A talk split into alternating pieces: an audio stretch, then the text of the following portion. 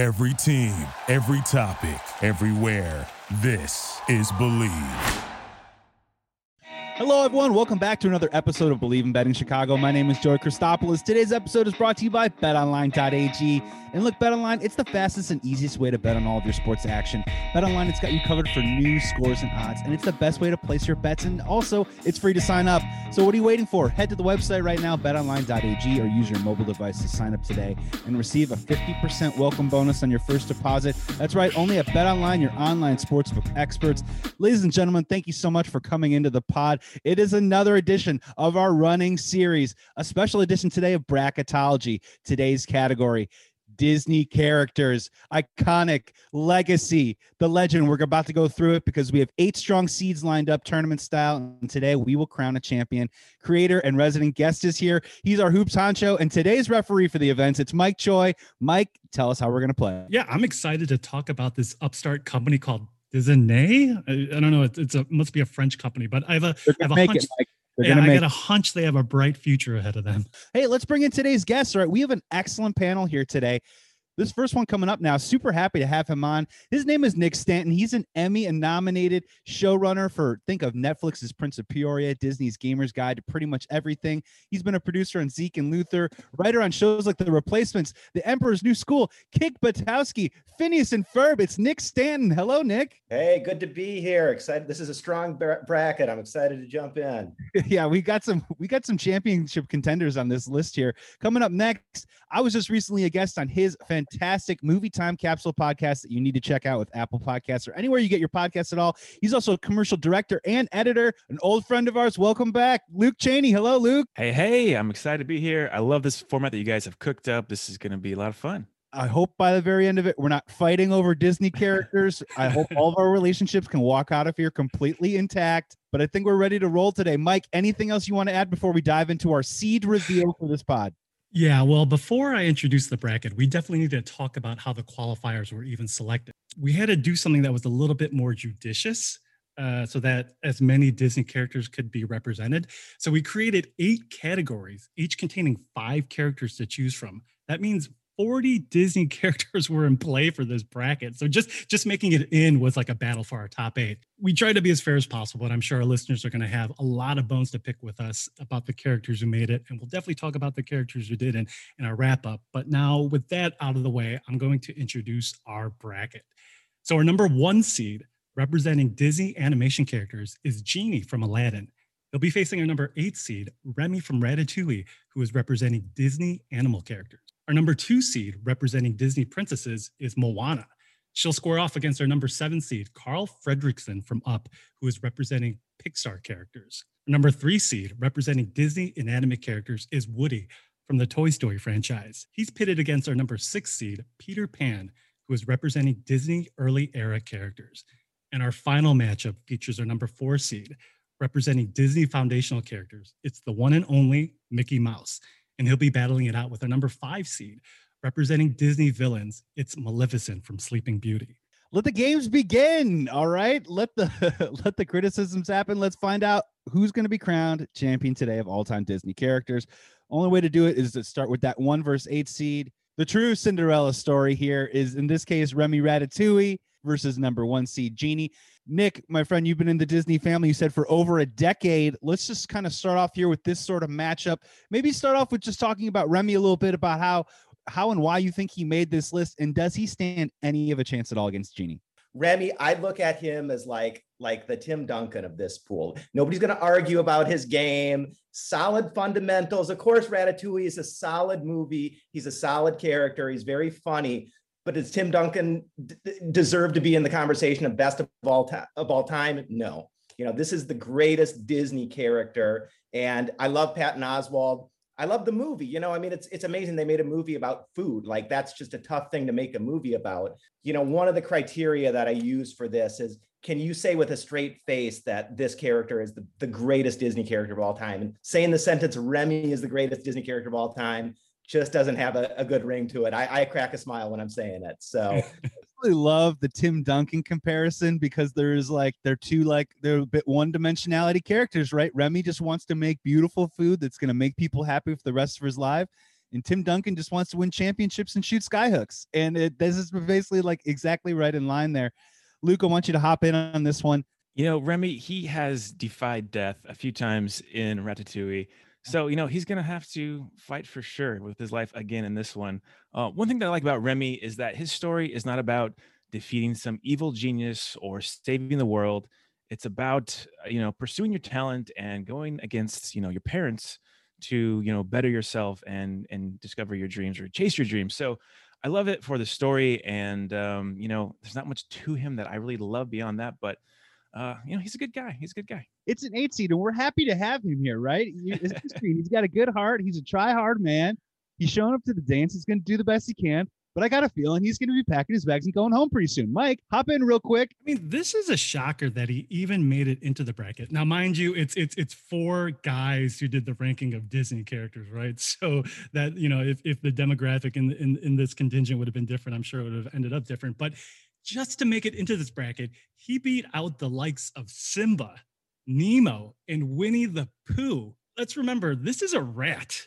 This is this main character is a rat, one of the most reviled things on this planet, right? And Pixar ended up making him a lovable lead character of of of an amazing movie. So that that's that's amazing. Um, uh, my only my only final point is I think this was one of the biggest scams perpetrated in corporate history because I think basically this was just a way for Brad Bird, the director, and the producers to have a have a vacation to Paris because they went to Paris and researched, and then they went up to Napa and then had multiple dinner dinners at Thomas Keller's. More uh, food. French Laundry. So yeah, so Nick, for your next project, you should tell Disney that like, yeah, I need to do a a, a story that's set in like Polynesia, and that way you can go to Bali, Bali, and all these other islands to do your research. Uh, don't don't set it in Encino. Yeah, am I incorrect, Nick? Like, did the movie Ratatouille? It kind of came. I mean, of course, when any movie comes out from Disney, it's going to be you know a big deal. But in your opinion, this this movie kind of came out of nowhere, and I think sort of surprised people with the not just the quality, but its staying power and just how good of a movie it was. It did. You know, it was an, it was kind of an underdog movie, if you could call it a tentpole Disney movie, an underdog movie. And the character is definitely an under underdog character. And I, you know, look, everyone wants to root for the underdog, but um, you know, in this particular matchup, it's going to be tough. You know, Mike was talking about uh, the pool that it came out of, um, and it, Remy barely edged out Winnie the Pooh, which you know, in hindsight, maybe I think Winnie the Pooh would have had a puncher's chance against uh, a character like the genie because you know there's some nostalgia there. It's a classic character. Remy, you know, it's a funny character and it's kind of an underdog, but going up against the genie that's one of the funniest characters of all time you know so it's going to be a it was it was a tough pool i i don't know i think i i had him coming out of this pool but i it i i in hindsight i maybe would have gone with winnie the pooh you know nick uh nick i'm sorry luke final thoughts and what's your vote here genie versus remy round one here I mean, sorry, Remy, you didn't have a chance, but I appreciate the effort. It's going to be Genie all the way. Mike, Genie versus Remy, what do you got? We're literally saving our bullets for Genie for the next matchup because there's kind of no reason to waste any time talking about Genie. So it's it's pretty it's pretty obvious that even this is how lopsided this matchup is. We're not even talking about Genie, and we're already voting, and my vote goes for Genie. Yeah, it's like they're putting this game on at 10 a.m. because the spread's like 34 and a half points, and they're just like, let's just get this sucker out of the way. Nick, uh, just real quick, uh, drop your vote here, Genie versus Remy. Yeah, I gotta go Genie all the way. I'm going Genie two for a clean sweep. That's check please on Remy. Genie moves on. Let's just get right into this very next round because now I think this is when this is going to get really interesting. Mike, my friend, you're going to go first. You're going to front this one. C2, Moana versus Carl Fredricksen. Moana in recent history is probably one of the more indelible Disney slash uh, Pixar characters that have come to light, you know, in the last five years. And so it's one of those things where she seems like the favorite, but I, will tell you, man, my, my heart is with Carl Fredricksen. And if, if, if you've watched Up, if that movie doesn't just pull you in in that first like five to ten minutes when they do the the uh, the, the retrospective of his marriage with Ellie. I mean, you know, most movies save the waterworks for the end of the movie. They get you pretty wet-eyed right at the beginning, and that firmly plants you behind Carl's corner. And uh, and I'm I'm right now firmly implanted behind Carl's corner. Ooh, wow, coming out early with a big swing. And yeah, this round's interesting. This seems like the soaring, the soaring heart round. Like, I mean, both of these characters, you can get behind 110%. Just kind of depends on which side you land on. Luke, Hop in, my friend. Moana versus Carl Fredricksen. How do you size this one up? Man, I'm surprised that Carl even made this list of Pixar heavyweights. I was really hoping that The Incredibles was going to be on here, but we'll get past that. Carl is in one of the best montages in maybe movie history, and you instantly yep. fall in love with him. But for me, mm-hmm. I instantly fall out of love with him when it's just him holding up the movie once his wife passes away. He is such a Debbie Downer. I think he says no about like 2,000 times in this movie. He's just, oh, I just can't get behind Carl. I love Moana because she's probably one of the most badass women in Disney Pixar history. She also has one of the most catchy songs in Disney history as well. You know, I've been waiting. Uh, when you hear that song, that gets stuck in your head for a week. So for me, I, you know, I go for Moana. Moana is an interesting movie because it, I think it's a modern Disney classic, right? I mean, the beginning sequence, the animation with what they're doing in the water and the first what the first opening, what we call not even act one, but for the first opening song of Moana is just so cool and amazing. It almost feels like Disney's doing it again. Of course, you got Lin Manuel Miranda songs in there. Nick, hop in here. Carl versus Moana. One steps in the ring, only one can survive. What are you feeling right now? To me, this is a more lopsided matchup than even the one eight seed. To me, this really? is this is a huge victory for Moana. First of all, Carl Fredricksen to see that on a bracket. You know, what I said earlier, one of my criteria is can you say with a straight face this character is the greatest Disney character of all time? Try saying the sentence, the greatest Disney character of all time is Carl Fredricksen. it's ridiculous you go, you know, you bring your kids to, to Disneyland. You know, you say, who do you want to see? Do you want to see Mickey? Do you want to see Goofy? Do you want to see Carl oh, Fredricksen? hey, hey, there's Carl Fredricksen. Honestly, when I looked at the bracket, and I know I helped, you know, pick these these uh, you know con- contestants, I said, who's Carl Fredricksen? So I'm not a I'm not a robot. I'm not a monster. I cried during that montage like everyone else, but that alone does not a great character make. You know, you've got to you've got to carry a movie and a movie franchise and uh, Carl Fredricksen is, is just not doing it. So um, Moana, on the other hand, let me say a quick thing about just about the the princess category in general and the princess franchise. Um, you know, I I am a uh, a loyal Disney employee, and we have these presentations. And one of the presentations that they had was, you know, what are the biggest um, properties that Disney has? And you know, property being like Star Wars, Marvel, like the entire Marvel, you know, universe. Do you know what the biggest revenue generator by far that dwarfed them all was? It was the Disney Princess franchise. It is huge. You know, Moana coming out of that princess bracket, that's like being the best player on the, the New York Yankees. You know, you're automatically part of the conversation for the greatest of all time. I got a lot of good things to say about Moana. I'm confident that she's going to make it through this round. So I'm going to save some of my bullets. There's only been three films that have been animated films that have been nominated for Best Picture. Up is one of them, along with Beauty and the Beast, uh, the animated version, and then Toy Story 3. So, right there, it's got some critical cred to its belt as well. Um, and yeah, you know, again, like I think it's about the, the, the, you know, any good story is about the growth of the character, right? And so you, you guys nailed it. Like, Carl, because of what's happened to him early in his life, has turned into this curmudgeon. So it's kind of this journey of like him becoming somebody who who is willing to share his life with others again and kind of live that adventure again. And then and kind of I, I you know especially as we get older like kind of realizing that like hey yeah we can still have adventures as we grow older. That's just not reserved to little kids and and like young adults. So um i, I kind of like that message. And then finally uh speaking as a as an asian american i love the fact that russell is the first Asian character in Pixar history. So for me, that that gained points.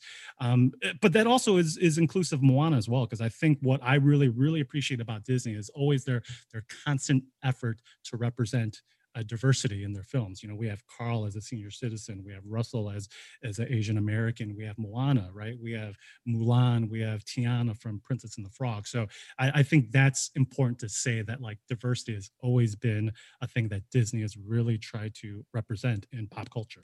It truly is like an old school versus a new school. And there's the old school that we all grew up on that is still so iconic, which is indelible with Disney. And as as you said, when you go to the park, right, you're not looking for Carl Fredricksen. You're looking for other people. You know what I mean? You're looking for those old school guys. But I do want to get everyone's opinion. And Luke, maybe if you want to go first time, the new school, and I think the reason why some of these have maybe made the list is also that as Mike is saying, there's there's this character development that Disney's really begin to drill in on, hone in on. That Nick, I mean, you, you're doing work on, and that's that's your job, man. Right? Is to take these characters now, and if you go back and you kind of watch Pinocchio, we all know and love Pinocchio, but you know the themes are a little bit broader. You know, Luke, like, what was it for you? I mean, this this is kind of difficult, right? This old school versus this new school, and trying to pick who's going to win in this bracket. Yeah, with the new school, we just have much deeper and richer characters and stories. I feel like, you know, Disney has, you know, become just a giant global powerhouse in the last 20 years. So all of these newer stories, they have some of the best writers in the world on them. And we're just getting so much more emotional, impactful, memorable stories. And um, yeah, it's really taken the uh, the the old school down a notch in the, in our bracket here. Yeah, Nick, just just weigh in real quick. I mean, you're you know you're part of the Disney family, man. You're you're working on making those stories and really carrying Disney into this whole new generation. Just talk a little bit about some of your writing process when you are working for Disney.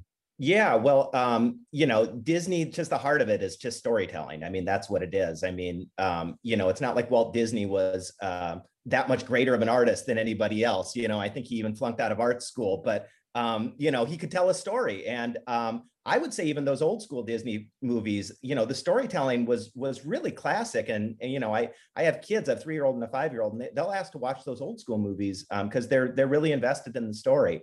Uh, you know, I, I think Up is a great story. Uh, I think Moana did a great job of you know kind of doing an uh, an update, you know, as a princess movie, but you know, they also kind of brought it into the to, to, the modern age and and you know added some much needed diversity to the princess franchise. So uh, while still you know having a really good um, foundation of storytelling. Yeah, and Mike, just with this new school, just keep running on the point that you were making so perfectly. I mean, with this diversity too, it's opening up to an audience that now is making some of these characters more legendary, which is probably why Moana is the number two seed right now the thing too that's super interesting about Moana, and this is probably where the, the foresight to hey, let's be more diverse, both in our you know our ethnic representation, our you know uh, whether it's a male female represent, representation, age representation.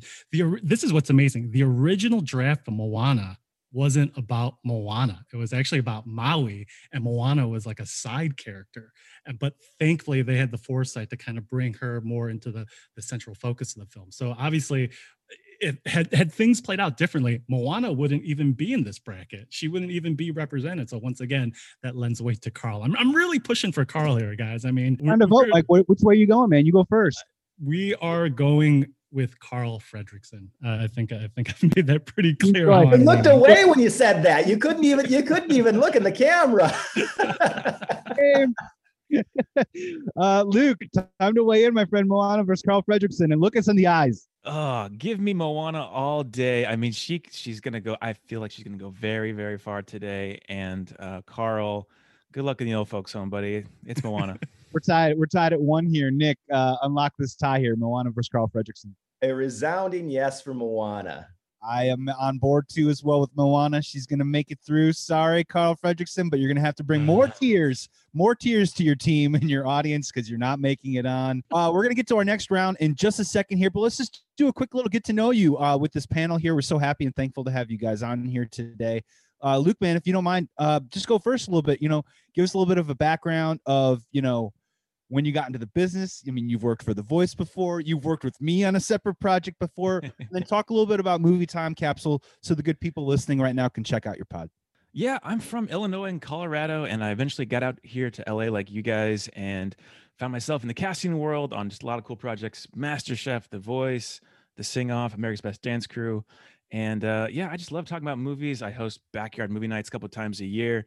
And uh, during the pandemic, I just missed talking about movies. So I started Movie Time Capsule, where I learn about people through their favorite movie selections. And um, yeah, I'm so uh, thankful that you guys brought me on here. This is a lot of fun. We're gonna get to know Nick in uh, in just a couple of rounds here, but we got to keep our bracket moving for right now. This one is a juicy one. I'm ready for this sucker right now. This is number three, Woody from Toy Story, versus number six, Peter fucking pan. I said it, did it. We're there, we're loose, we're all feeling good about it at this point.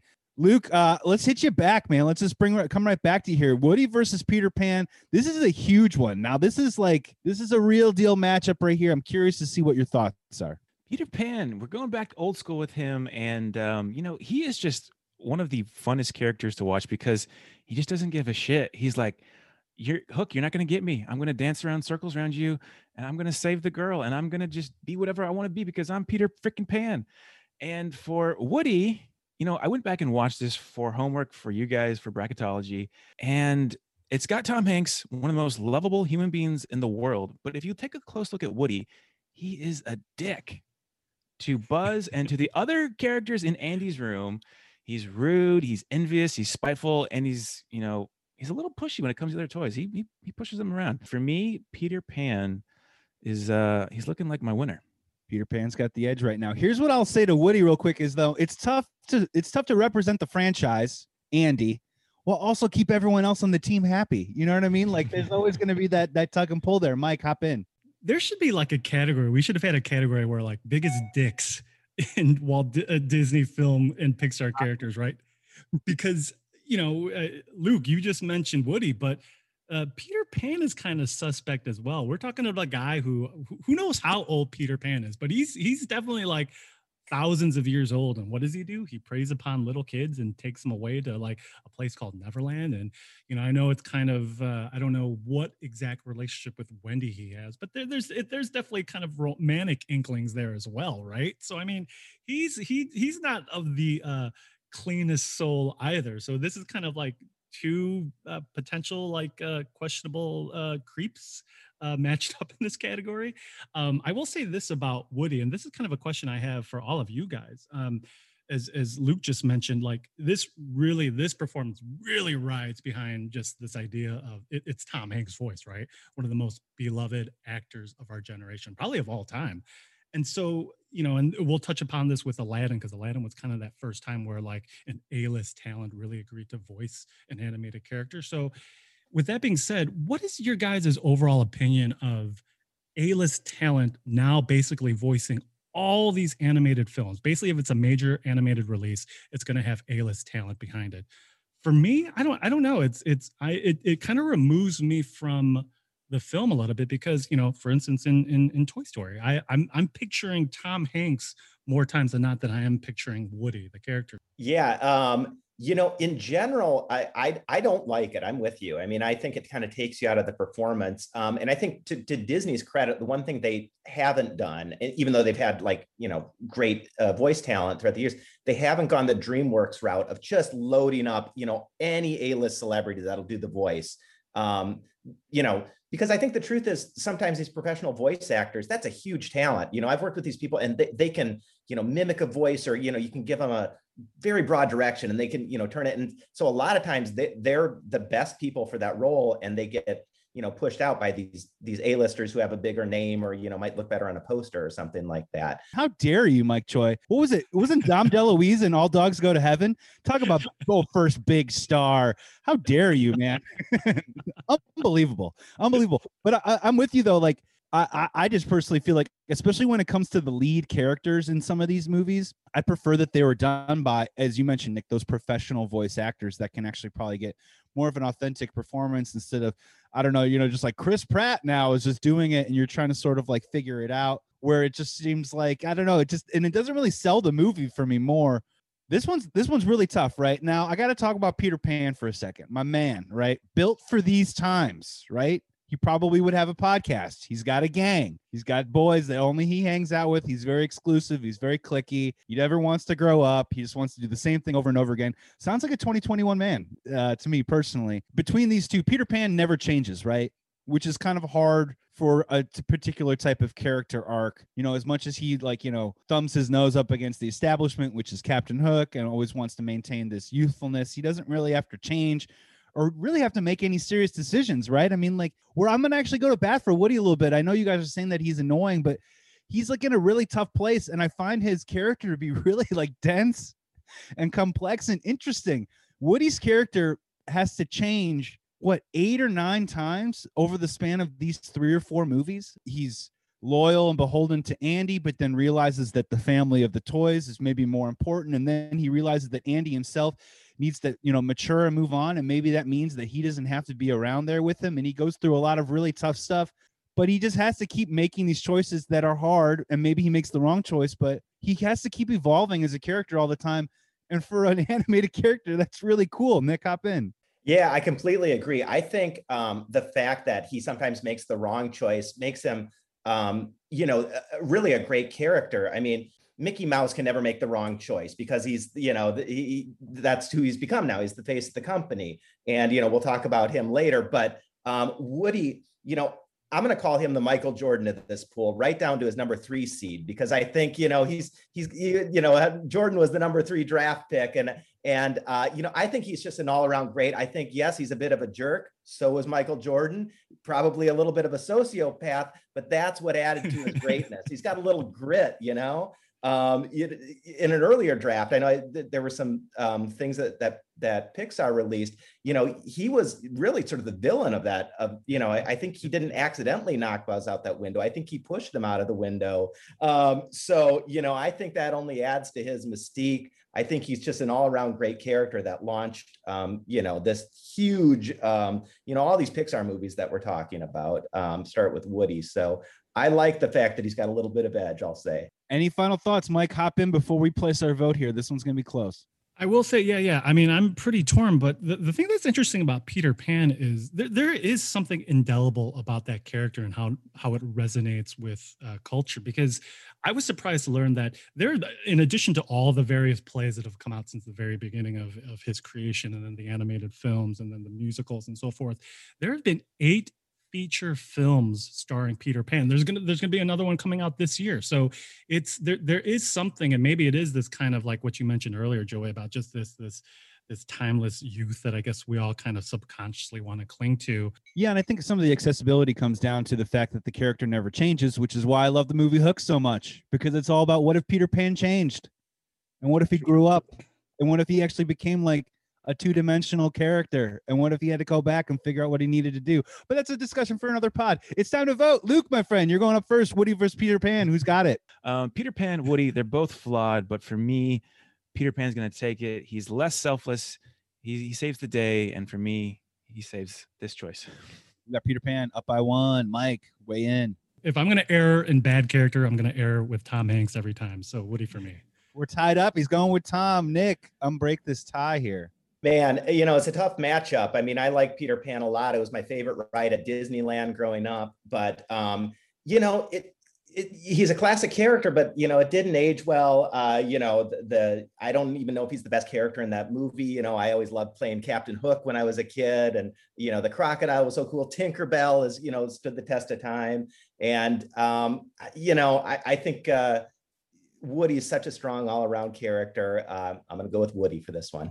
We're gonna go Woody two to one. And ladies and gentlemen, this was almost really tough for me, but you know what? When in doubt, I promised myself I'm gonna go down to the ride at Disneyland. Which ride is better? And who is the who doesn't love zipping around London? Uh, around that little ride on the Peter Pan ride a little bit. So I'm gonna go Peter Pan. We're gonna tie it up, Mike. You know what that means? It's time for a first tiebreaker. It's time for our first tiebreaker. So, Luke, you are going to participate in this first tiebreaker. It's called true or false. So, what I'm going to do is I'm going to give you five true or false questions. As long as you can get three or more of them correct, that means Peter Pan, who you voted for, will get to move on in the bracket. Let's go. True or false? John Ratzenberger, most notably of Cheers fame, has voiced a character in every Pixar film. True.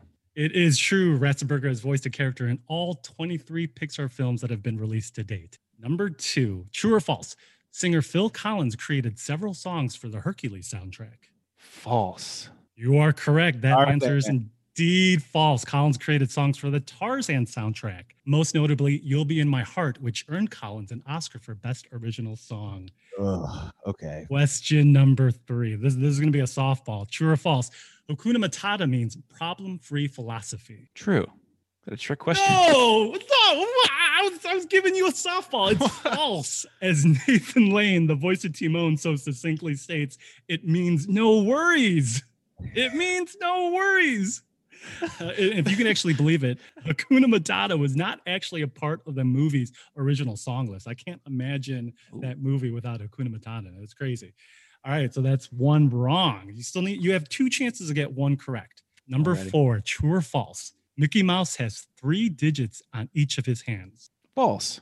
You are correct. Mickey has four digits, three fingers and a thumb. Now, according to Walt Disney, this was both an artistic and financial decision, explaining that five digits would look like a bunch of bananas, and then financially, not having to draw a fifth finger would save the company time and money.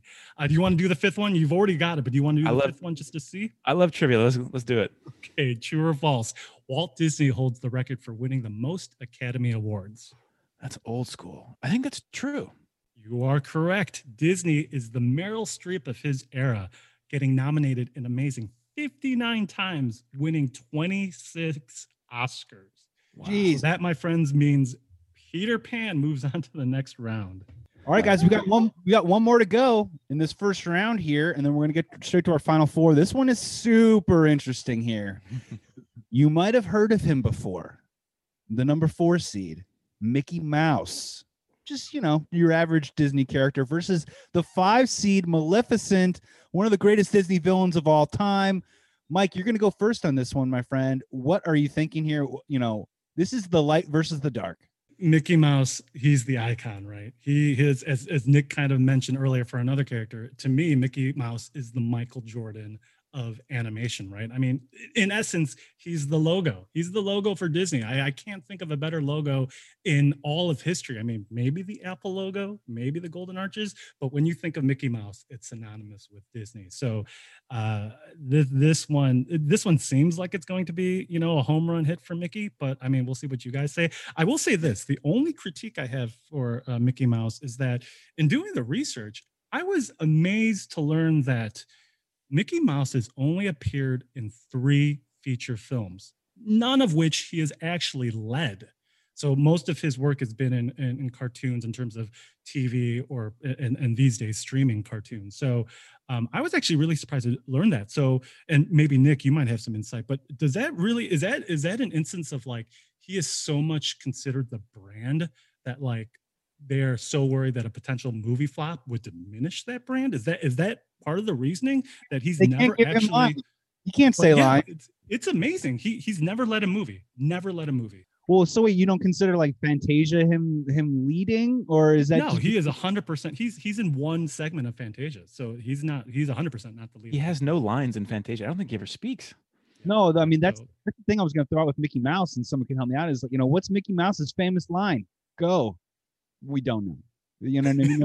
oh, you know what I mean? Like laugh, sure. You know what I mean? But yet still somehow he's sto- sort of become uh, Nick. I want you to hop into this. The way I put it was Mickey Mouse is the Jerry West of Disney characters, and he's not the greatest, but he's on the logo. Nick, hop in.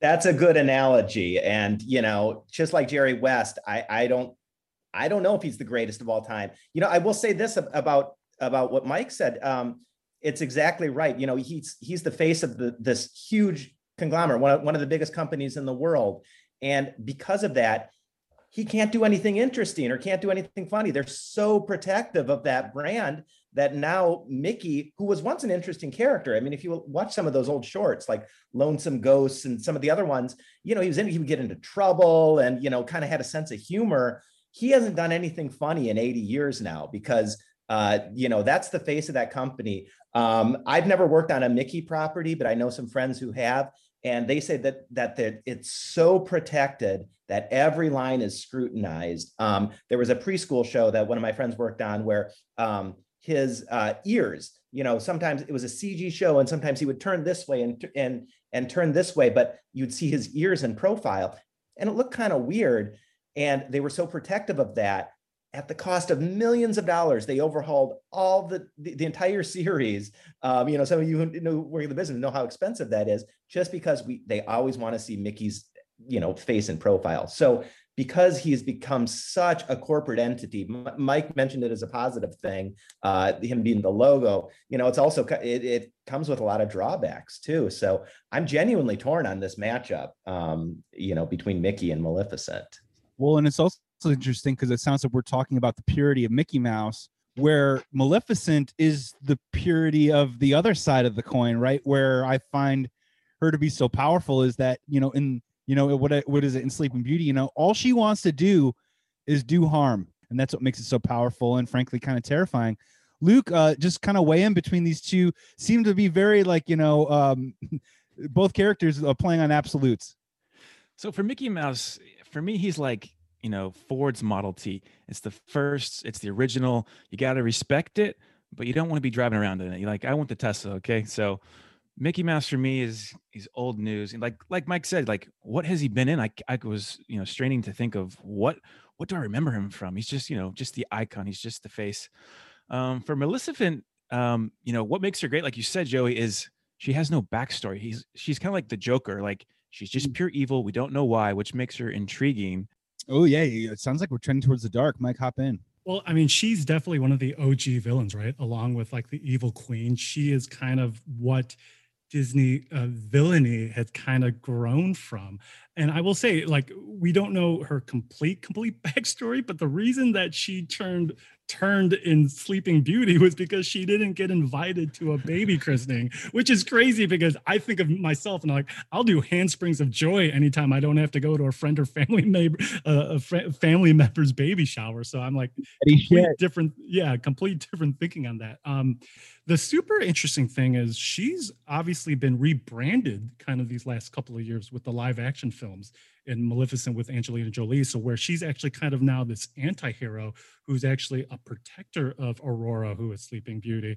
I can't you know in doing the research i can't believe now i know that sleeping beauty's real name is aurora. I don't know where my man card is these days. But with that being said, yeah, like so there, she's kind of grown. So I'm I'm actually really curious about what Disney's plans are for Maleficent. If it's kind of like this J.J. Abrams changing the timeline, or if ultimately it's kind of this this precursor story where she'll she'll turn heel again, kind of like a WWF kind of thing. So um, yeah, man, you know, uh, I I did not think of that from Nick's standpoint, and the fact that like Mickey is so constrained by his iconness that it kind of limits what he can be as a character. So that's actually a really good point, which now kind of makes this more of a level playing field than I than I originally thought it was going to be. Yeah, this is going to be a tight race, and I think it's time to vote. Nick, um, final thoughts and, and cast your vote here. Who do you think is going to be? Oh man, I wish I wasn't going first because I I mean it, it it's definitely a coin flip. You know, I I I think Maleficent is great too. She's you know iconic and you know she's she's she, she's a great villain and um oh man and her you know the fact that she would basically unleash all this fury over not in, getting an invite to a party. I mean uh Mickey Mouse is like the the Duke of this bracket. You know, I, I I've got a lot to say about him, but you know, he's such an all-time great. I feel like I'm gonna go with Mickey. I'm gonna go with Mickey advancing for this. Yeah, sounds like Mickey hit some free throws with some seconds left. Maybe he got a hometown call, and you know, there, it looks like he's to advance here with some free throws. Mike, uh, hop in here. Which way you going, Mickey Mouse versus Maleficent? I mean, we're using all these comparisons, and the one I'm going to throw out there is it's it's kind of like Queen Elizabeth and the British monarchy. Like, who cares about the British monarchy for some reason? But we we still do. And so, just like Queen Elizabeth and all the royals, I'm I'm I'm, I'm going to go with Mickey. Wow, 2-0 Mickey. Luke, what's going to happen here? Are we extending the lead for Mickey, or does Maleficent have a chance? Oh, Mickey Mouse. Oh, oh gosh. Uh, I don't know. uh, for me, you know, Okay. Mickey Mouse, what have you done for me lately? Maleficent, uh, I feel like she's Cersei. Like she has this evil presence. She goes down to the dungeon just to like rub it in uh, the prince's face. Like she's so evil. It's kind of awesome. And so for me, it's Maleficent. All right, guys. You know what? Just for the sake of it, I'm gonna just I'm gonna lay it up to the Walt Disney gods here. I think I'm gonna tie it up here with Maleficent. We're gonna do one more tiebreaker here. So, Nick, we are going to put you through the ringer. So, this tie-breaking game is called 30-10. Now, I know this sounds like it's probably the year that the Minnesota Timberwolves will actually win an NBA championship, but instead, but Oh. instead, it means I'm going to give you 30 seconds to name at least 10 items in a particular category. If you do this successfully, then that means uh, Mickey Mouse will advance. So, are you ready? Yes, bring it on. And that I'm just glad to hear the Timberwolves are going to win a championship. I don't care if it's a thousand years from now. as long Uh, Nick is from Min- Nick is from Minnesota. Everyone, just so just so everyone knows. Who's me? Uh, so currently, there are 14 official Disney princesses. You have 30 seconds to name me at least 10 of them. Are you ready, Nick? Let's do it. Clock starts now. Uh, Moana, Cinderella, um, uh, Snow White, uh, Sleeping Beauty. Um, uh, oh man, I'm drawing a blank. Um, modern princess, uh, uh, Ti- Tiana uh, from Princess and the Frog. Uh, Correct? You're correct. uh, 10 seconds. uh, Elsa, um, uh, uh, oh man, um, White Sleeping Beauty. Yeah, what else? And time is up. You got, let's see, you got six of them. You could have also gone with Anna from Frozen, Belle. You have Jasmine. You have Merida, who is from Brave, which I totally didn't realize was a princess. And then you forgot Mulan and Pocahontas. so that means I mean, Maleficent beat Mickey Mouse and is advancing in our bracket. And you know what? That's that's okay, right? Because I think we we talked a lot and we probably did enough on Mickey Mouse. I didn't really have anything else left in the chamber to really throw out there for him. I don't know if anyone else did. I will say though, parting words for Mickey Mouse. After all the shit we just talked on him, when I go to Disneyland or Disney World, you want a picture with him, right? Like it's this, it's it's undeniable. His celebrity, for reasons that I don't think we were able to discover here today, is still as bright and as beautiful and as huge as it was previously in the past. We're ready for our final four, ladies and gentlemen. It is down. It is about to happen. This is going to get wild. The number one seed, the genie, is going to be going up against the five seed, Maleficent. Moana, the two seed, will be going up against Peter Pan, the six seed, which means we've had two upsets here. Real quick though, before we get into our final four, Nick, I just want you to help us out. Like, uh, tell tell the listeners and the viewers a little bit quick about how you got involved with Disney. I mean, was this something that you grew up always wanting to work with? And since you have been working with them so, for so long, just talk about. I mean, man, you're you're a showrunner for so many shows the kids love and enjoy and watch. Thank you. Yeah. Um, you know, I didn't grow up a huge Disney fan. I mean, it was part of my world, like like every, everyone else. I grew up in Minnesota, but every year we would make a trip to Disneyland. So, um, you know, that that was a big thing for me, and that's how I remember all the classic characters. Um, but yeah, I went to to film school at USC, and then um, you know took took a while to get my foot in the door, but um, you know eventually you know Disney uh, TV animation was the the first place that that I got a job uh, as a writer, and you know wrote on some of their shows that uh, I mentioned earlier, um, Replacements, Emperor's New School, Phineas and Ferb, um, and then uh, moved over to the live action side as a producer and writer um, on Zeke and Luther. And then, uh, yeah, for the past um, probably six or seven years, I've been I've uh, created two live action shows. Uh, one for Disney, Gamer's Guide to Pretty Much Everything, which was a multi-camera sitcom, and then uh, at Netflix, uh, Prince of Peoria, which was uh, gone before its time, but we had two good seasons of it. Um, uh, but it's a show I'm really proud of. and now I'm back back at Disney, um, developing and and um, producing a, a, project that will actually be on the air in 2023, which uh, it seems like a Star Trek date to me that so far off, but that's how animation works. So um, I'm back in the Disney fold. I'm happy to be here. I, I you know, I'm uh, I love the company and um, happy that we picked this uh, this topic.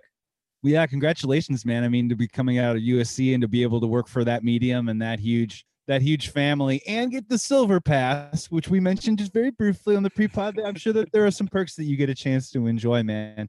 And uh, yeah, dude, thank you so much for being on the pod and bringing your knowledge and expertise. Let's just go to Genie and Maleficent. We haven't talked about Genie really at all in this pod. I think it's time to let him out of the lamp and start just unleashing some fury here. And does Maleficent have any chance in this final four? I mean, again, we are talking about the comic genius of Robin Williams. And and strangely, when you think of all his roles, you could make an argument that there is no better example of his kinetic brilliance than his role as Genie in Aladdin. And, and this is all I'll have to say about how impactful Genie is. So obviously there's been a remake. There's been, you know, the, the Will Smith uh, live action remake that was made in 2019. But, you know, that character is so indelible and the fact is, he's not the main character of Aladdin. He's a side character. He doesn't come in until about 30 minutes into the film. And then overall, he only, he has less than like 20 minutes of screen time. So once again, his his per minute average is is through the roof. So again, that that that is singular to the talent that is Robin Williams. He, you know, he left us way too soon. And uh yeah, thankfully we have roles like this to continue to remember him by they really just let him do whatever he wanted. And when can you honestly say um, a place like Disney can bring in an actor like Robin Williams and just let him pretty much do whatever he wanted? And you know what? Everyone was better off for it, including audiences like us. Luke, uh, way in between uh, uh, Genie versus Maleficent here. Yeah, for Genie, I feel like this is probably Robin Williams' top or maybe second best movie of you know showing off his abilities of all time. Um, you know, you got he does impersonation after impersonation of so many people. You know, he goes uh, Jack Nicholson, Robert De Niro, Joan Rivers, Rodney Dangerfield. It is hilarious every single second that he's on screen. And he also starts two meta jokes for Disney. Like he kind of is the genesis of doing meta jokes. He does a he brings in the crab Sebastian from Little Mermaid as he's doing like a little recipe cooking.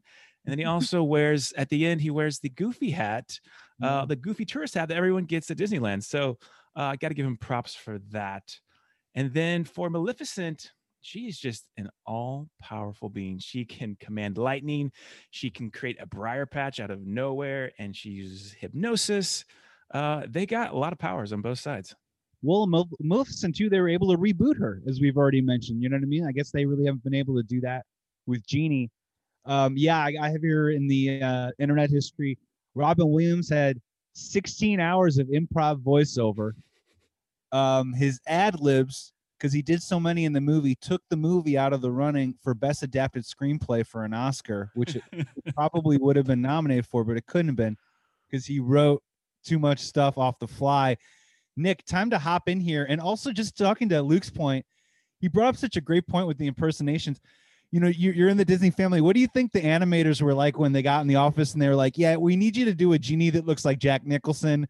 Uh, we need you to do a genie that looks like this guy because this is what robin williams is cooking up right now. Yeah i mean i think they were probably excited about it. You know i, I think uh, the backstory with him getting that role is that um, they, they really wanted him to do the role and he was you know hesitant to do it and then some of the animators actually animated some of his stand-up comedy to um, to the to the character design. And Robin Williams saw this and immediately signed on to the movie and did it for you know scale basically you know much less than his quote because it, it, was so funny and it worked so well so yeah i think this is the perfect example of like the marriage of of a great voice talent like robin williams and um, you know great animators uh, like they have at disney uh, you know we touched on this earlier but I think he, um, Robin Williams, was really the first big celebrity to do a voice in, um, in, in an animated movie, and it started a trend that I don't think you know it, it went too far, but you know it just worked brilliantly there, and he was the first one to do it. Yeah, it's just in a performance. I mean, it's so funny too when you talk about Robin Williams's career and you have the comedy and you have the drama and it's so versatile and it's so dense with so many different performances, but you can't talk about his catalog without bringing up the genie and Aladdin. You know what I mean? You can't do it without bringing up him being in this animated feature film, which is I think really a testament to how amazing he is. So here's it goes. I'm gonna unlo- I'm gonna unload the chamber here. I'm gonna unload the clip here on all I got on Maleficent. Behind every great character, there's an amazing voice, and I'm hoping I'm getting her last name correctly. Voiced by Eleanor Audley. She had done voice and also acting roles in Mr. Ed, Dick Van Dyke, Beverly Hillbillies, I Love Lucy the same voice actor who did Lady Tremaine in Cinderella. So honestly, she double dipped two of the greatest like kind of Disney villains, at least female Disney villains of all time. She voiced both of them, and she's also the voice of Madame Leota, the psychic medium in the Haunted Mansion rides at Disneyland and also with Disney World. So her voice and her work still carries on to this day from that iconic performance. Mike, that's pretty much all I got on Maleficent there. I mean, cool, rich history you know, a, an amazing character. I, I personally like my villains that have the pure evil to them. I don't know how I really feel about rebooting her and giving her this human backstory or anything like that, but still a really powerful villain. Luke, hop in real quick and then Mike. I just want to add on to that quickly. One of the best evil laughs ever in animated oh. history. Yes, yes. I mean, uh, that chills you to the bone still to this day. And I mean, I mean, she her work doing Lady Tremaine and Cinderella, I mean, I think says it all about what she was able to bring to just the legacy of the Disney franchise. Mike, hop in. Again, I'm not going to waste too many bullets because I think uh, I think Genie's going to move on to the next round here. But I will say this: when you talked about the the the the amount of animation that it, it required to animate Robin Williams, uh, the lead animator spoke about uh, this idea that when he worked on Beauty and the Beast, they took about they needed about six animators to work on on the Beast alone. Six animators, right? So it's a lot of animators. For Robin Williams and Genie, it took between 12 and 20 animators to to draw that kinetic energy of Robin Williams. So again, that just shows you like this this this this energy that like it, it's it's hard to contain, and somehow Genie in in Aladdin was able to to capture a fraction of that. It's time to vote. Let's hit it. Nick, go first, my friend. Genie versus Maleficent. You know, Maleficent has a lot going for her. Um, you know, I, I think one of my criteria was would you want to go see this walkabout or this character at Disneyland? And you absolutely would. Um, whereas maybe the genie, I'm not so sure. But that said, um, you know, y- yes, she was a powerful character, a powerful villain, maybe too powerful. I think like, you know, she could basically do anything at any time and you know kind of made you wonder why she didn't do that like make that briar patch earlier but um anyway the genie is such a strong contender you know i i've got a lot to say about him if he goes to the final so um, I am going to I'm going to give my vote to Genie. Yeah, one for Genie, zero Maleficent. Luke, my friend, weigh in. You know, Genie can turn himself into pretty much anything he wants. Maleficent can only turn herself into a dragon. She is so puny compared to the genie. I'm going to give it to the genie. Duo Genie. Where are we going, Mike? Uh, it's, it's Genie all the way. Genie all the way.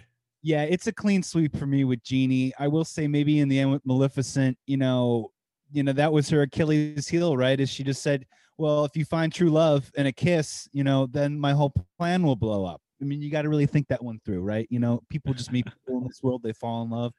And you know, you can't really stop love. And that was Maleficent's problem. Genie's moving on to the finals. Not a big surprise there, but could there be a big surprise coming up here in our final four round? This last matchup right here. This is an interesting one, kind of a new school versus old school. It's the number two seed Moana versus the number six seed Peter Pan. Luke, my friend, go first. How do these two match up, and where are you leaning right now? Man, he uh, he goes up against Hook, right? With a tiny little sword. He's got a little like pocket knife pretty much, and he goes up against Hook with just the bravest ambitions. And for Moana, her physicalness, it comes down to she can sail a boat, she can rock climb, she can parkour, she zip lines. She is an impressive character just on physical merit alone. So I am leaning towards Moana. Ooh, so wait, like in an American Ninja Warrior scenario or like an American Gladiator scenario, Moana gets the edge too as well, right? In terms of skill set. Yeah, just by just by the skin of her teeth, but yeah, she's got it. She's a five tool hero. Uh Mike, uh weigh in Moana versus Peter Pan. Well, again, I would be remiss to say that you know, again, it was four guys determining the the characters that made it into this bracket. So, in terms of female representation, I wish there would have been more. And because of that, you know, Moana. I mean, Moana is she is a hero. She is an outright hero. And we, we forget that she kind of has magical powers as well. Like she kind of can manipulate the ocean, or I don't know if she manipulates the ocean, but she has a relationship where the the ocean uh, has uh, it bestows uh, uh, lets her have control over ocean type uh, activities. You know, Peter Pan is he's a rapscallion. He's not a hero. He's just in it for himself, and he's gluttonous, and he's like whatever whatever makes him happy. And of, course, it's you know he's fighting Captain Hook, but again, it's because of this idea that like, hey man, I'm I'm just living my life, and if you're getting in my way of living my life, you know, then then then you're an enemy. You know, Moana is trying to save her people. She's trying to save her island, and you know she's she's fighting demons and demigods and, and convincing a demigod in Maui to like convert to the good side finally. So, you know, for everything that you want in a hero, Moana is is is is what you're looking for. And from a real life standpoint,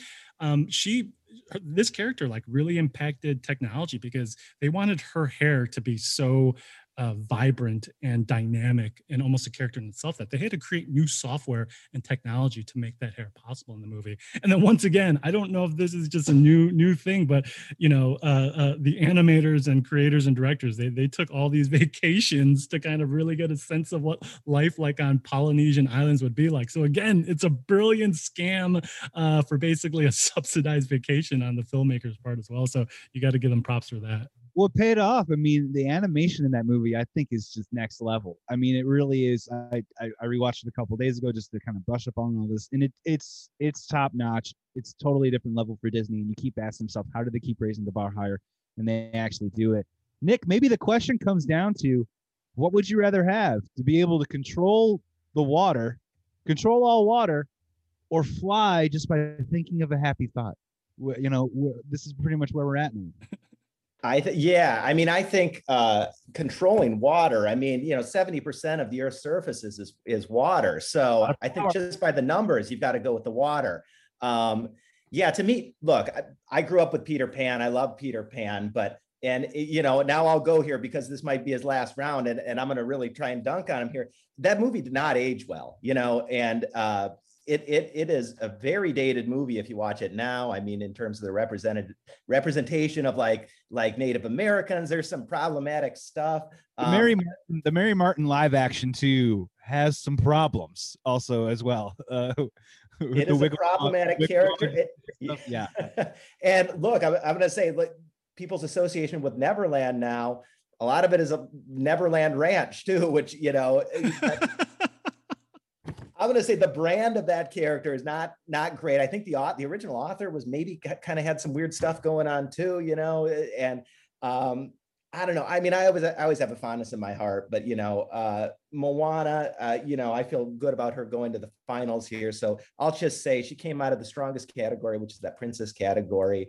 Um, all the things that Mike said, you know, it's about female empowerment, uh, and which is such a big thing in the Disney brand, and and she does some real real badass stuff, and you know, they really made it, you know, culturally authentic. Um, so uh, yeah, I don't know if we're voting now, but yeah, but cast your vote, man. Let's do it. Sounds like you're going Moana. Moana. I'll kick it off. Yeah, Moana is all the way for me. Yeah, for sure. I mean, yeah, and you're bringing up such great points because, yeah, Peter Pan. You know, there's the phrase now, the phrase, and it's a derogatory phrase of like he's a Peter Pan, the one who can never grow up. I mean, it was like a parable for fighting against mortality, but really now it's more of something that obviously isn't as uh as a glowing or as positive as probably it was in the past and again, you know, I think for the listeners that are maybe thinking, you know, how is Moana the second greatest Disney character of all time? Well, Nick, dude, you just nailed it, man, because that representation of that Disney princess class that we were all voting on, all of them could have been, you know, Elsa, Cinderella, Snow White, you know, all those people on that list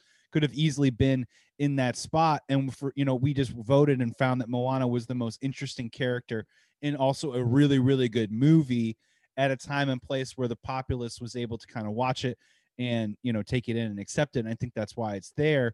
Luke, uh, time to vote, my friend. It's 1-0 Moana versus Peter Pan. Where are you going? As Nick said, Peter Pan did not age well, and there's one line that just takes Peter out of the running for me. He said, well, Wendy is saying, Oh, hi, I'm Wendy, and I live here with my brothers. And he's like, Oh, no, no, no. Wendy was enough. Like, st- stop talking. He's misogynistic. Um, and for Moana, you know, Maui kind of puts her down a couple times in the film and she stands up for herself. So I am going with Moana. Wow, 2-0 Moana and Mike, where are you going? Does Peter Pan have a chance this one or is Moana sinking threes and they're calling timeouts and this game's getting out of control? Again, I think I made my case when uh when we talked about this matchup in the beginning and and and that's all that needs to be said. It's Moana. Moana moving on. Moana in the championship. Rio Moana, you know, I mean, I'm I'm I'm gonna go against the grain. I guess I'm gonna throw Peter Pan a vote. Like it's not gonna matter. It's three one, but Moana's gonna move on to the finals. Very very impressive, you guys. So it's time to dig into it. Let's just launch right in. No need to wait. It's the Genie versus Moana, the one versus the two seed. I think Mike, this might be the first time Chalk has made it to the finals in bracketology. Is that correct? It, it could be, and and again, I think of, of, of the people that made it into the bracket to square off against. I, I think this is the the right finals. I think I think the the prognosticators got this matchup right. Yeah. So guys, let's um let's dive into this real quick, and I kind of want to start it off with a question. Whoever wants to dive in on this and talk about it first, but the thing with the genie that was so interesting to me was obviously the the power and the hugeness that the movie had in proportion to how much Robin Williams didn't want the movie to be huge if that makes any sense. So i'm gonna i'm gonna read something off here we got off the internet. Robin williams provided the voice for the genie at union scale rate the lowest legal the lowest legal pay rate at a studio can give to an actor on the proviso that his voice was not used for merchandising and that the genie character not to take on more than 50 25% of the space of a poster ad or billboard those wishes were not granted, which caused a really weird relationship with Disney for many years. Whoever wants to weigh in, go for it. You know, Luke or Mike, why why do you think Robin Williams wanted that? I can understand like the artist in him, but you kind of understand what you're signing up for with Disney, right? Was he sort of thinking about like the stuff down the road of like Disney on ice that he was going to have to be on ice skates? You know, why do you think he was so stubborn about trying to make this sort of thing happen. Well, you, you nailed it. I mean, I think to a certain degree he was standing up for artistic principle, right? But then also to your point, you nailed it. You need to know who you went to bed with. You went to bed with Disney, okay? They are not going to not sell merchandise, especially if you're successful. So it, it that was kind of a naive you know a naive uh, sentiment that Williams had, but uh, but but props for him for trying to not have it be just a, a, monetization tool. I'm gonna I'm gonna give you two final points that should tell you the power of Robin Williams as Genie. There was actually a sequel to Aladdin. Does anybody remember the sequel? It was called Return of Jafar. You know why nobody remembers that? Because Dan Castellan- Castellaneta, who is the voice of Homer Simpson, was the voice of Genie. That, you, you, that that doesn't that doesn't resonate. So that's one thing. And two, Robin Williams might be able to predict the future. So in 1993, the Golden Globes, who've obviously kind of come under fire as of late, presented Williams a Special Achievement Award for his voice work in Aladdin in 1993. Do you want to guess who the only actor was that they cut away to in the audience during his acceptance speech?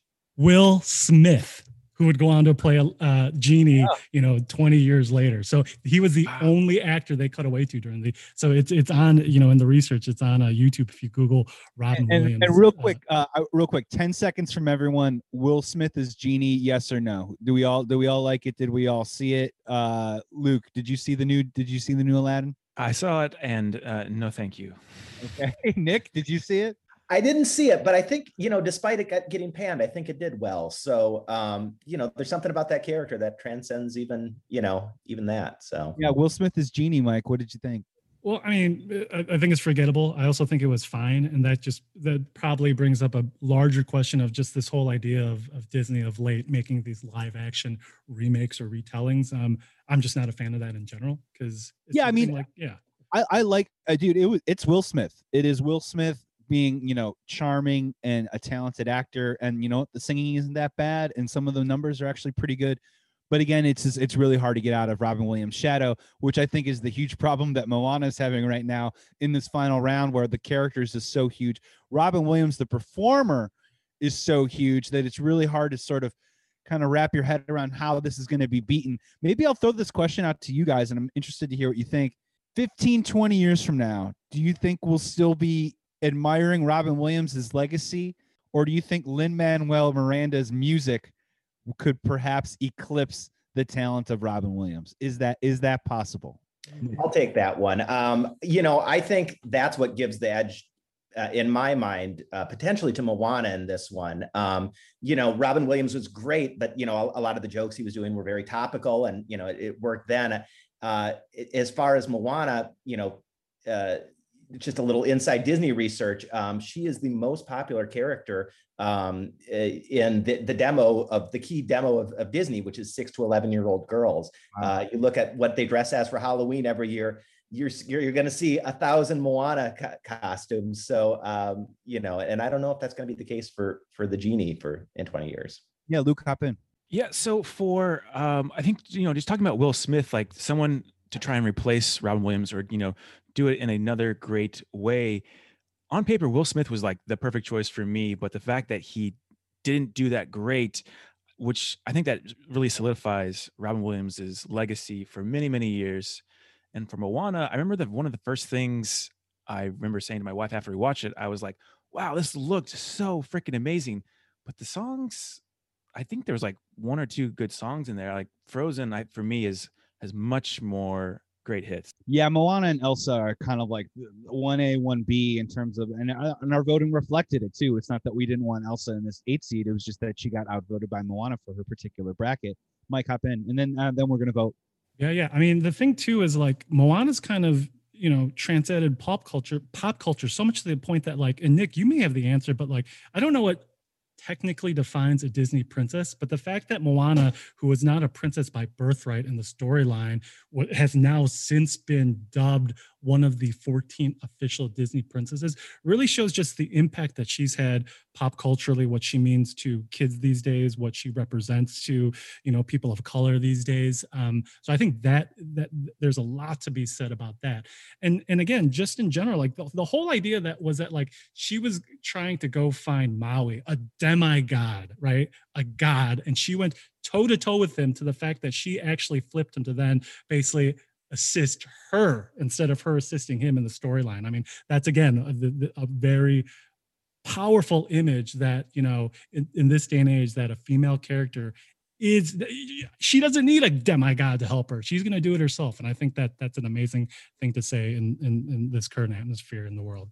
Time to vote gentlemen. It is time to put our names onto either genie or moana to win out this tournament for champion of greatest Disney character of all time. Luke, you're going to go first. Where are you leaning right now? You know, Moana, what made her special to me is that in the end, she defeats the volcano character. I can't pronounce the name, but she defeats them not with strength, but with observation and calmness. She realizes that the volcano is missing the heart.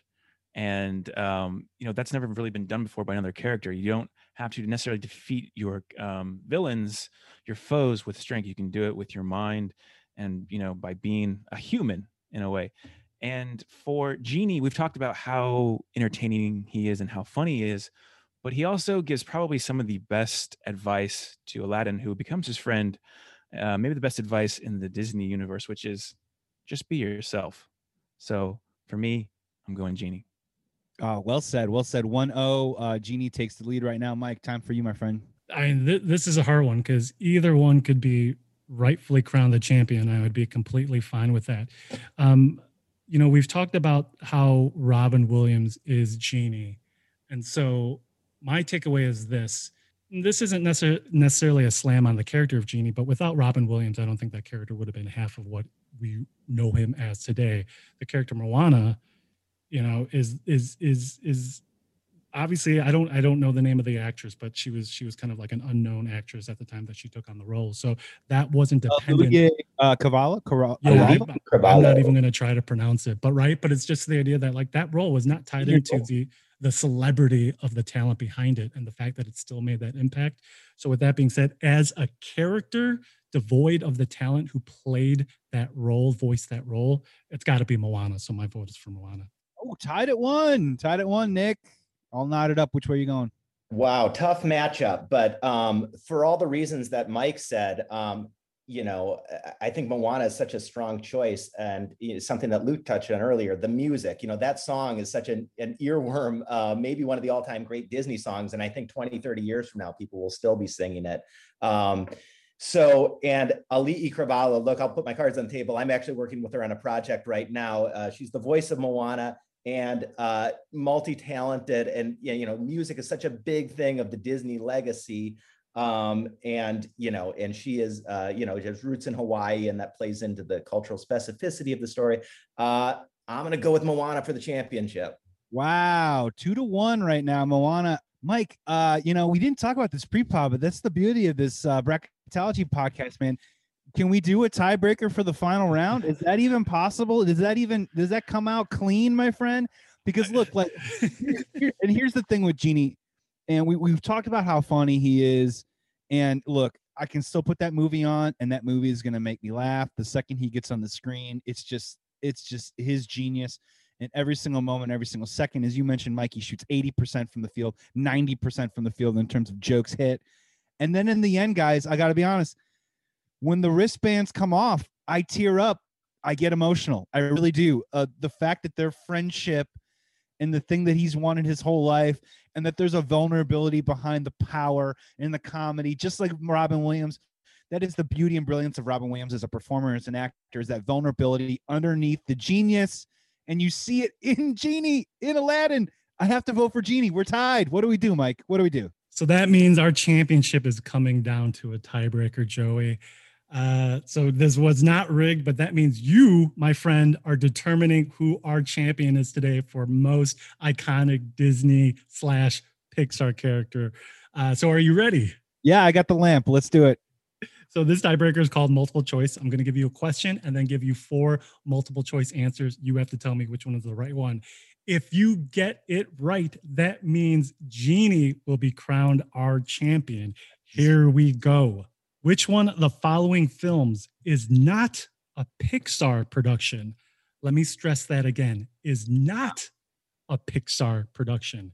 Is it A, Onward, B, The Good Dinosaur, C, as we've just discussed in our championship round, championship round, Moana, or D, A Bug's Life? Which one is not a Pixar film? Moana. You are correct. Released in 2016, Moana is actually a Disney Animation Studios release and not a Pixar film, which then coincidentally means Genie yeah. is our champion for this bracket. So Hey, but that was a- to- that was a close game that went into double overtime. I absolutely love it. Guys, we just got a couple minutes left to go here. Thank you so much for taking the time here on bracketology to come and give your thoughts. But real quick, guys, we just got to do some honorable mentions here, real quick. There's so many people, as Mike mentioned at the beginning of the pod. There's 40 different characters that we had to choose from. God, there's probably 80 or 100 if we really wanted to break it down. So, Luke, you're going to go first, my friend. What were some of the guys or some of the characters or ladies on the list that didn't make it? That you know you just want to give some quick shout outs to. You know, WALL-E, one of my favorite uh, animated characters. He's so lovable. He barely speaks, but he's got so much heart. Uh, Mulan was a 5.9 for me, our highest rating that we can give. Uh, she's just a freaking warrior. And uh, of course, I said The Incredibles, probably my favorite animated film ever. It's just like the Fantastic Four on crack. It's so great. Yeah, it's a fantastic movie. Mike, uh, some honorable mentions. Who was left on the cutting room floor? I mean, you know, the biggest one that stands out to me for uh, greatest villain is Scar um, from Lion King. You know, it's just the idea that, like, I don't know if there's another, and you guys can correct me if I'm wrong, but I think that's the only Disney animated film where we actually see the villain kill the hero, or at least in this case, the hero's father and Mustafa. I don't think we've seen that in any other Disney animated film. Um, Nick, hop in. You know, some honorable mentions here. Cruella de Vil to me as the classic, you know, Disney villain. Um, you know, was so iconic. I know Smell her smoke, right? Like you could smell the smoke through the TV screen. you yeah. could, yeah. And you know, I know the new movie that's coming out is kind of getting panned, but um, just that iconic look and, and an iconic villain. And then in the Disney legacy category, which was a strong one, you know, Goofy and Donald getting getting uh not get making the bracket for all-time great Disney characters was, you know, tough. You know, that my kids uh will ask over any other thing. They, they can watch anything in the world now on Disney Plus. They'll ask, can I watch a Goofy short? Can I watch a Donald short? You know, those how to play basketball, how to play, you know, football uh, shorts with Goofy, where he's just kind of stumbling his way through some activity. They'll never get old. They're evergreen. Um, you know, those two characters not making the bracket was a tough one. For me personally, the honorable mention, uh, you know, Captain Hook was right up there for sure. Merlin was kind of a shout out I wanted to throw out there. Great character. Archimedes, that's a great one. And then Baloo, Baloo from Jungle Book, and then kind of doing double duty in Robin Hood. That was a big character for me growing up too, as well. The one part that's really difficult about Disney is Disney, for the most part, the f- most famous characters, and Nick, I want to hear your thoughts on this, and Luke too, especially like they're not necessarily the main characters, right? Disney is all about sidekicks, like, and they're so hard to sort of figure out and like sort of prop up as being the greatest characters of all time. But just like read some of these off real quick. You know, all-time sidekicks: Timon and Pumbaa from Lion King. You know, the Jiminy Cricket from Pinocchio, Cogsworth and Lumiere from Beauty and the Beast, Flounder and Sebastian from Little Mermaid, Tinkerbell from Peter Pan, The Seven Dwarfs. You know, Olaf, Dory, Baloo, on and on and on. And that's what kind of makes this list a little tough, right? Because so easily we could have put any one of these sidekicks in there as one of the most all-time favorite characters in Disney. But I don't know if that's exactly the way that this bracket was supposed to. I don't think that's how we exactly wanted to set up, right? I mean, that's what makes it so difficult. Is those are fan favorites, but they're not necessarily the greatest Disney characters of all time. If that makes any sense. I think so. Yeah, and, and, you know it's interesting. I, I guess you Mike would make the case that that a, a side character actually won this this bracket. You know, the genie, um, like he said, didn't appear until uh, 30 minutes into the movie. Um, and that was tough for a lot of these. You know, I had Woody going all the way and in my uh, fantasy bracket. Um, but you could also make a case that maybe he's not even the, you know, Buzz Lightyear is is um, you know maybe more of a part of the fabric of that movie um, than Woody. So yeah, very, you know, Disney is very strong with its supporting cast. And um, I think a supporting cast uh, cast member actually won this bracket. So hats off. Yeah, Luke, just a quick weigh in on sidekicks. I mean, like, you know, there's so many kids that dress up as Olaf for Halloween, but there's no way that he can become the greatest Disney character of all time, you know? Yeah, that's kind of the beauty of Disney. I feel like when you have large ensemble casts, whether they're side pieces or whatever, there's always someone for you to identi- identify with that's your personal favorite. You know, your sister, your brother might have somebody else, but you have your own, which makes these movies so more and so much more enjoyable because you can find yourself in this character and in that character, and we can all have our own piece of Disney that's ours. Ladies and gentlemen, this was the bracketology edition of Disney All Time Characters. I want to thank our guests here today commercial director and also the host of Movie Time Capsule, Luke Cheney. Thank you so much, Luke, for being on the pod, my friend. Great to see you. Thanks for having me, guys. This was so much fun. I love working my brain out with these strange movie predicaments. This is a great concept. Please keep it going. Nick, we're all excited for what's coming in 2023. Uh, just uh, congratulations on that. We can't wait to see what you do next and thankful and uh, very generous of you to come on the pod today.